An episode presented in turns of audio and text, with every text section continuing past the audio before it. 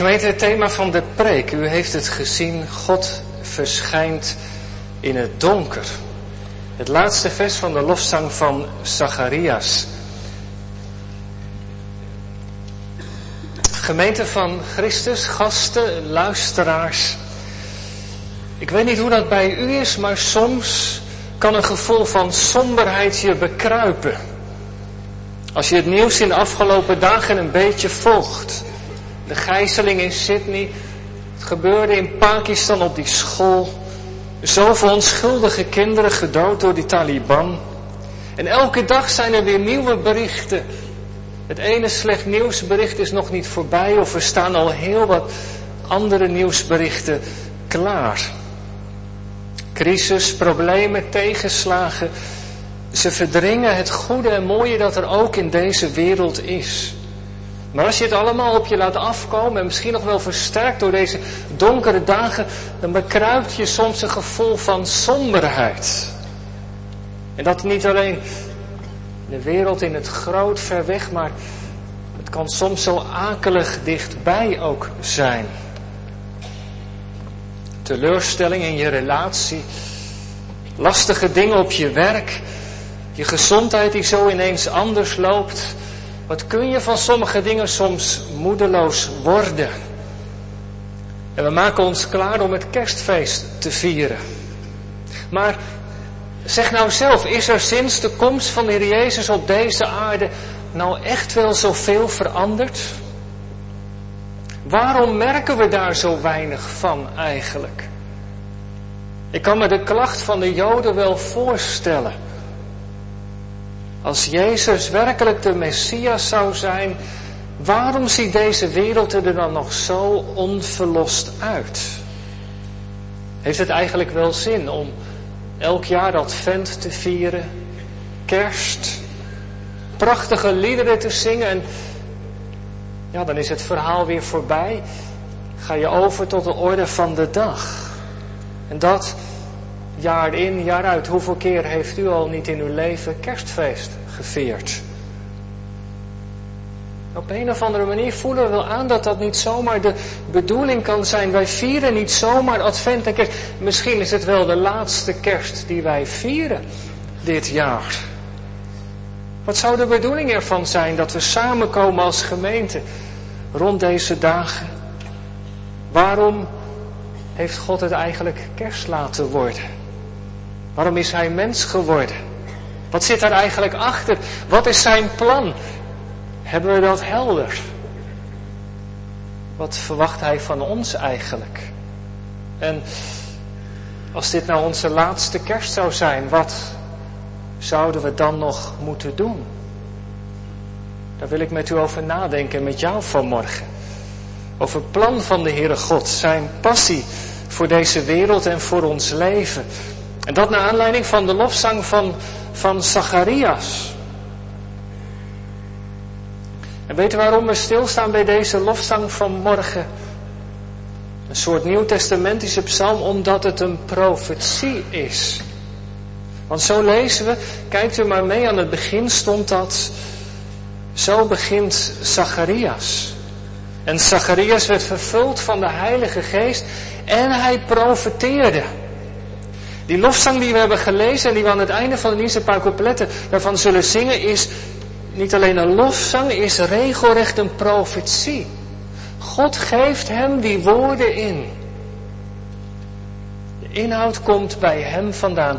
Zacharias spreekt ze uit, maar ze zijn door de Heere God geïnspireerd. En wat, wat zegt hij dan? Die lofzang laat iets zien van het plan van de passie van de Heere God. En ook wat Hij van ons verlangt. En weet wat zo bijzonder is? Dat de Heilige Geest opnieuw vaardig wordt over Zacharias. Want het was een lange tijd stil geweest. Dat weet u wel. Na de laatste profeet van het Oude Testament, Malachi, is het 400 jaar stil geweest. Moet je indenken. 400 jaar lang geen woorden van God meer. Geen visioenen en geen profetieën. Het was in die 400 jaar als in de dagen van Samuel. Het woord van de Here was schaars en gezichten waren niet talrijk. Het moment daar in die eerste eeuw, als Zacharias gaat profeteren, is een uitermate donkere tijd. En dat dan de Heere God opnieuw gaat spreken na zoveel jaar, is dat met recht bijzonder. Als zijn geest mensen profetisch aanraakt, dan moet je daar bijzonder opmerkzaam op zijn. Bijzonder, zo zeiden ze dat vroeger, God neemt redenen uit zichzelf en begint opnieuw te spreken. 400 jaar stilte en hij doorbreekt die stilte met zijn stem. Zullen we vanmorgen met elkaar goed luisteren naar wat hij te zeggen heeft?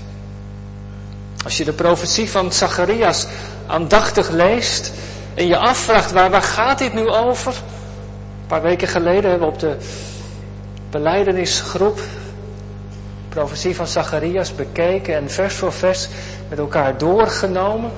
Als je nou die profetie, die lofzang eens bekijkt en zegt van waar gaat het nou om? Wat is het hart? Wat is de kern? Dan vind je dat denk ik het meest duidelijk uitgedrukt in het laatste vers, de tekst voor vanmorgen. De passie van de Heere God, het feit dat Hij opnieuw het woord neemt, loopt uit op dat laatste vers. Het is alsof heel die lofzang daar naartoe gaat. Want daar profeteert Zacharias over de opgang uit de hoogte. Vers 78. De opgang uit de hoogte heeft naar ons omgezien. En die uitdrukking was voor de mensen van die tijd, voor de Joden, een messiaanse uitdrukking. Uitdrukking voor de Messias die zou komen. Zoals de zon in de vroege morgen opkomt, zo zal de Messias verschijnen, was de gedachte. En dat hadden ze niet zelf bedacht, maar dat was afkomstig uit het woord van God. De laatste profeet Malachi spreekt over de zon van de gerechtigheid die zal opgaan. En onder haar stralen zal er genezing zijn. Onder haar vleugels voor de mensen.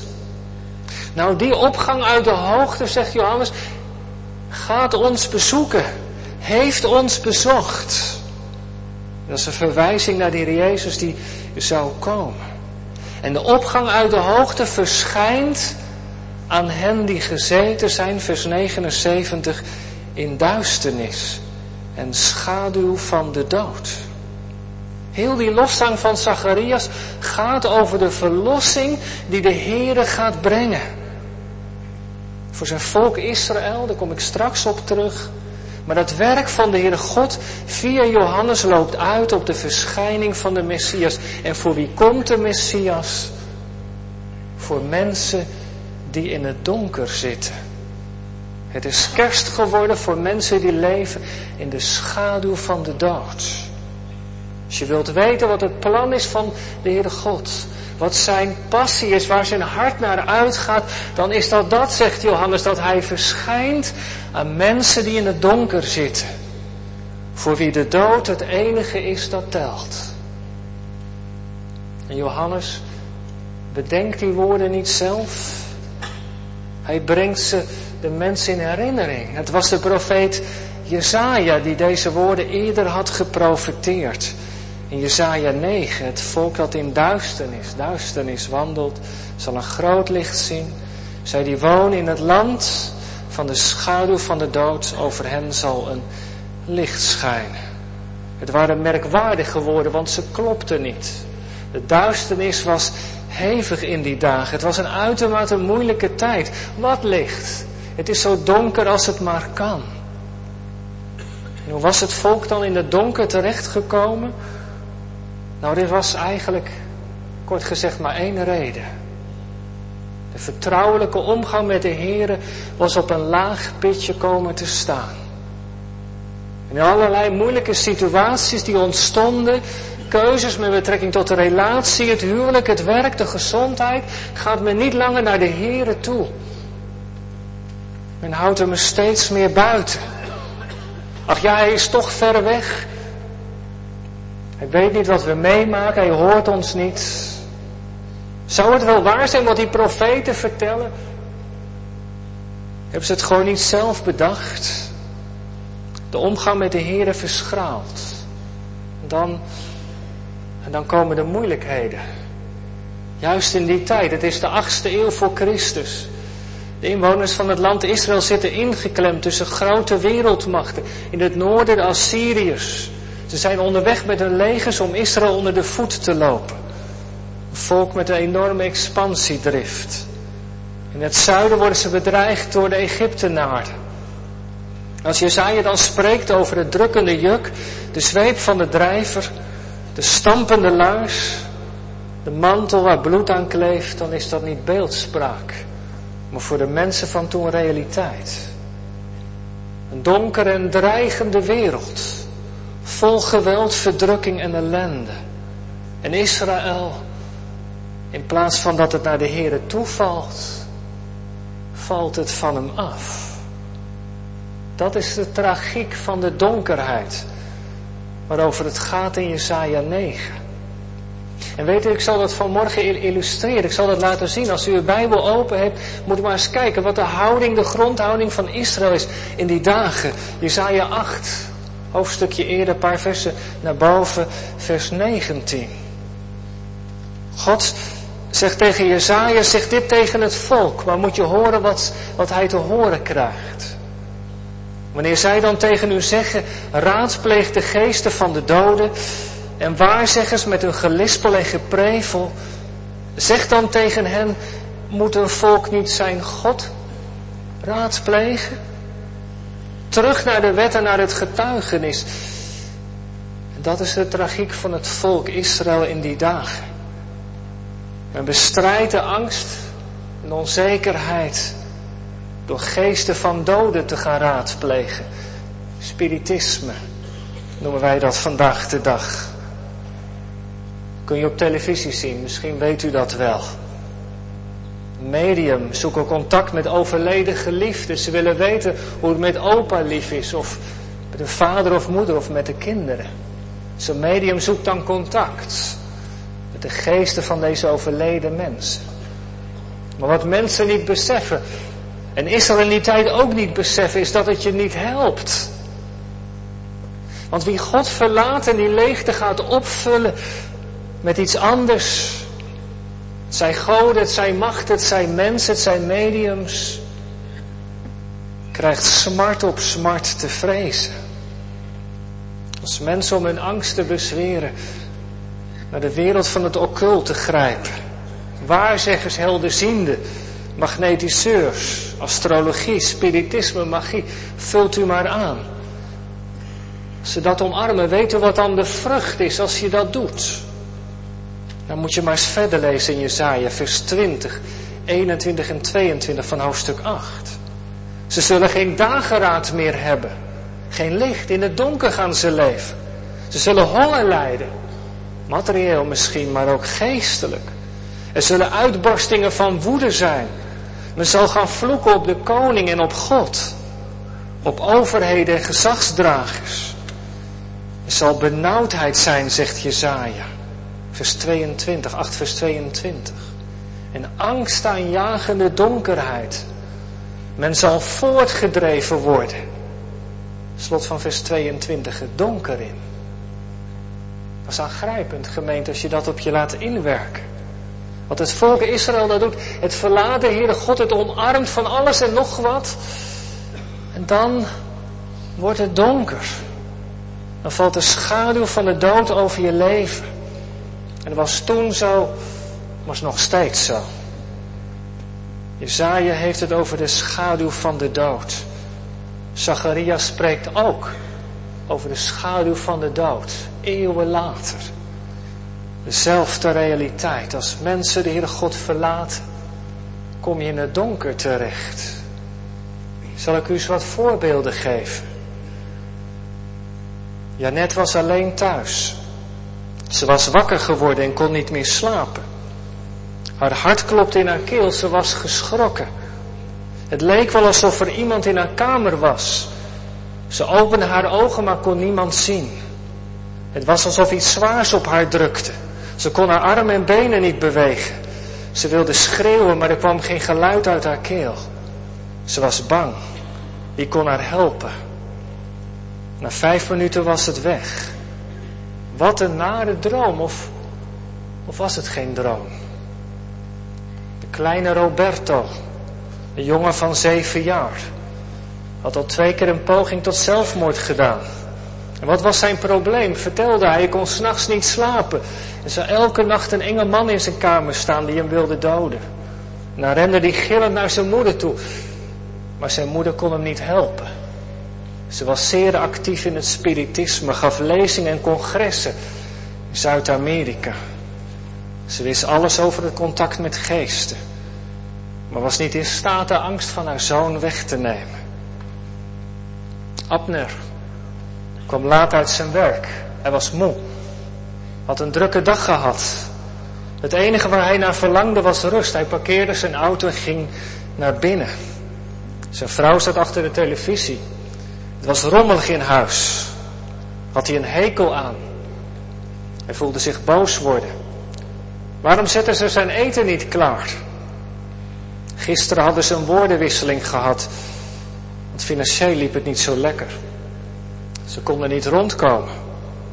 En steeds weer waren die van die kleine dingen die irritatie veroorzaakten. Hij was het zo zat dat hij altijd maar de schuld kreeg. Hij offerde zich toch op. Zij moest ook eens een keer haar goede kant laten zien. Het maakte hem woedend. Het was niet de eerste keer dat hij haar had geslagen. En dan als laatste nog Tom. Hij was erg van slag. Zijn handen beefden nog. Was nog niet eerder gebeurd. Meestal was het wel leuk. Maar samen met zijn vrienden had hij met het Ouija-bord gespeeld. Zo'n spel waar je geesten kunt oproepen.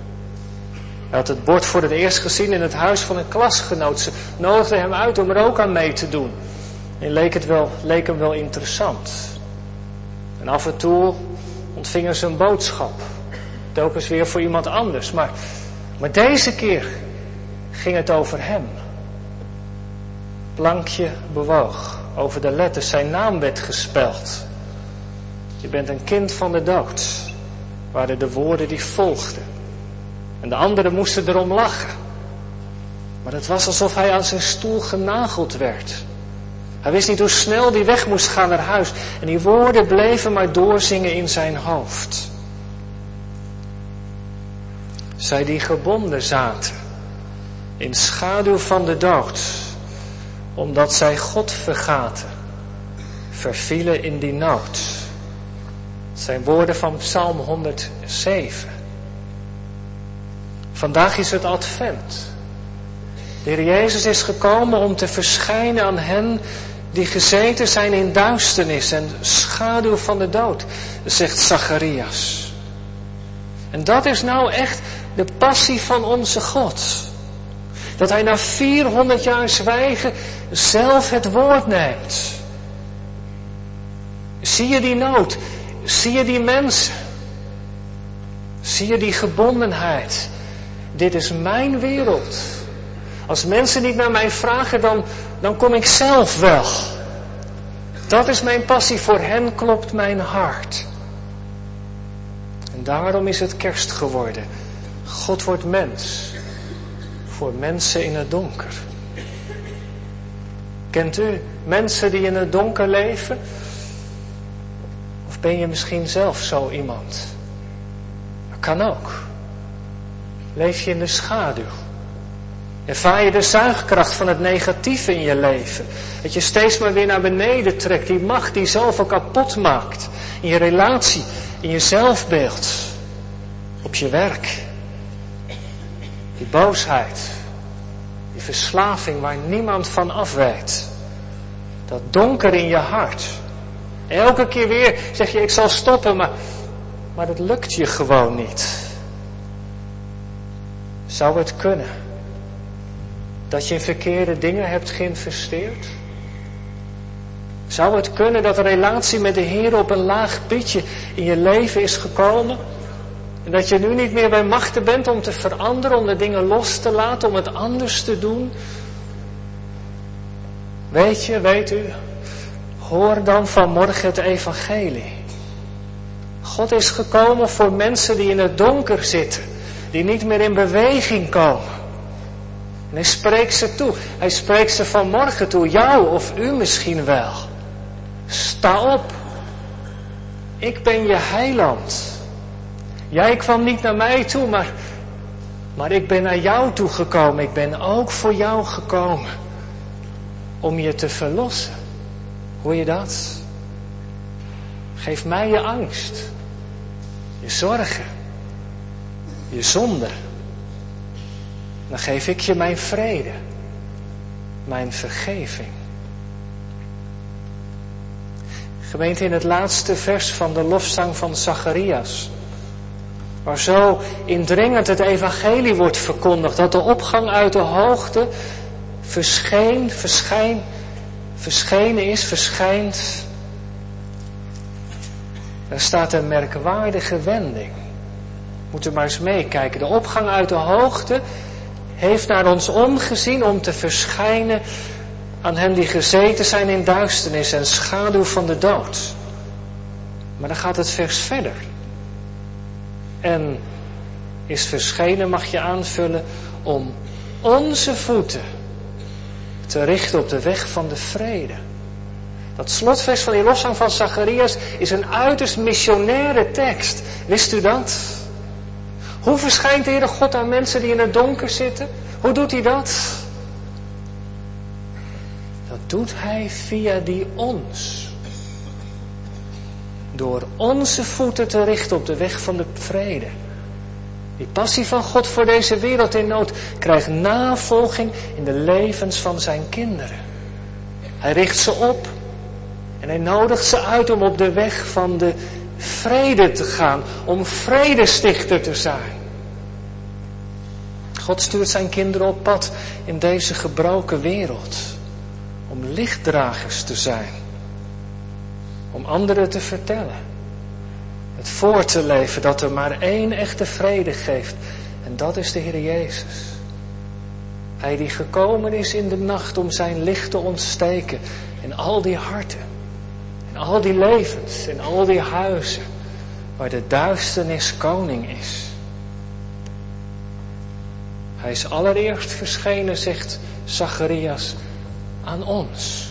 Om onze voeten te richten. Op de weg van de vrede. Het is nogal wat, hè, dat je dat laatste vers, die wending. Is een hele indringende wending. De passie van de Heere God om mensen uit het donker te redden, krijgt dus een vervolg in dat Hij ons gaat roepen. Is nogal wat als je erover nadenkt. Ik kan me wel voorstellen dat je wel even denkt en slikt. Kan ik dat wel? Ben ik daar wel toe bekwaam? Is in mijn eigen leven ook nog zoveel onaf en zoveel duister? Wie ben ik om een lichtdrager te zijn?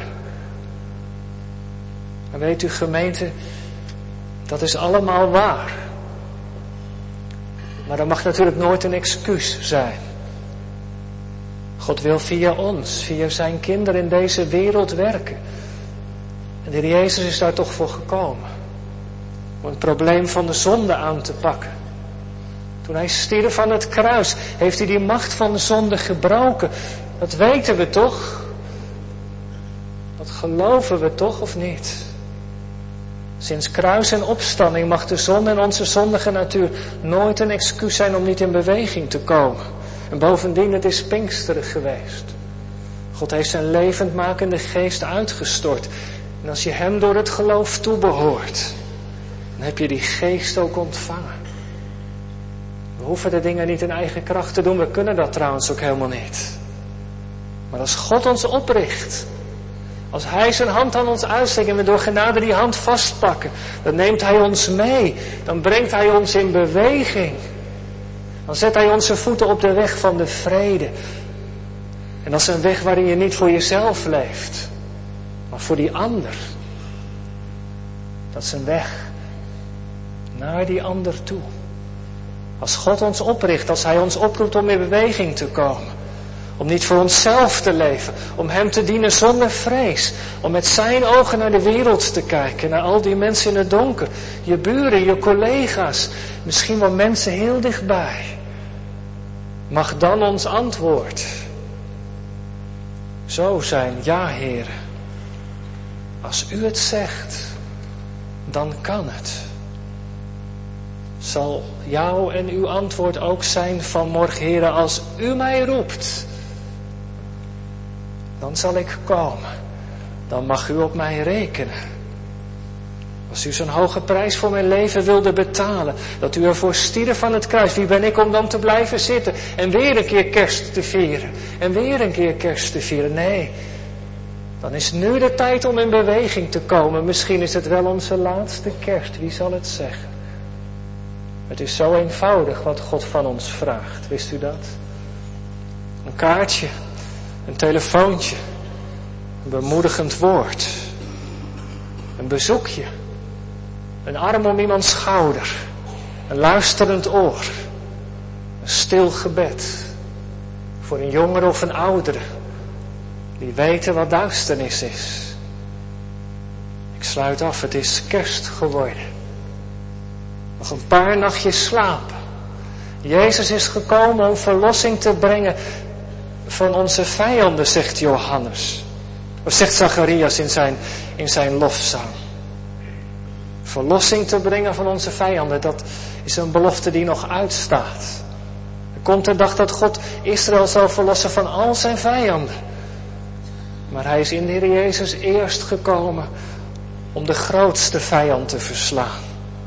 De vijand van de zonde, de duivel en de dood. De Jezus is gekomen. Wat wij hem zouden dienen, zegt Zacharias, zonder vrees. Alle dagen van ons leven hem toegewijd. Gemeente, God wil dat zijn verlangen, zijn passie, ook onze passie is. Opdat deze wereld in nood Hem kent, die de vredevorst is, die gekomen is om te verschijnen aan mensen in het donker. Ik wens u gezegende kerstdagen. Amen.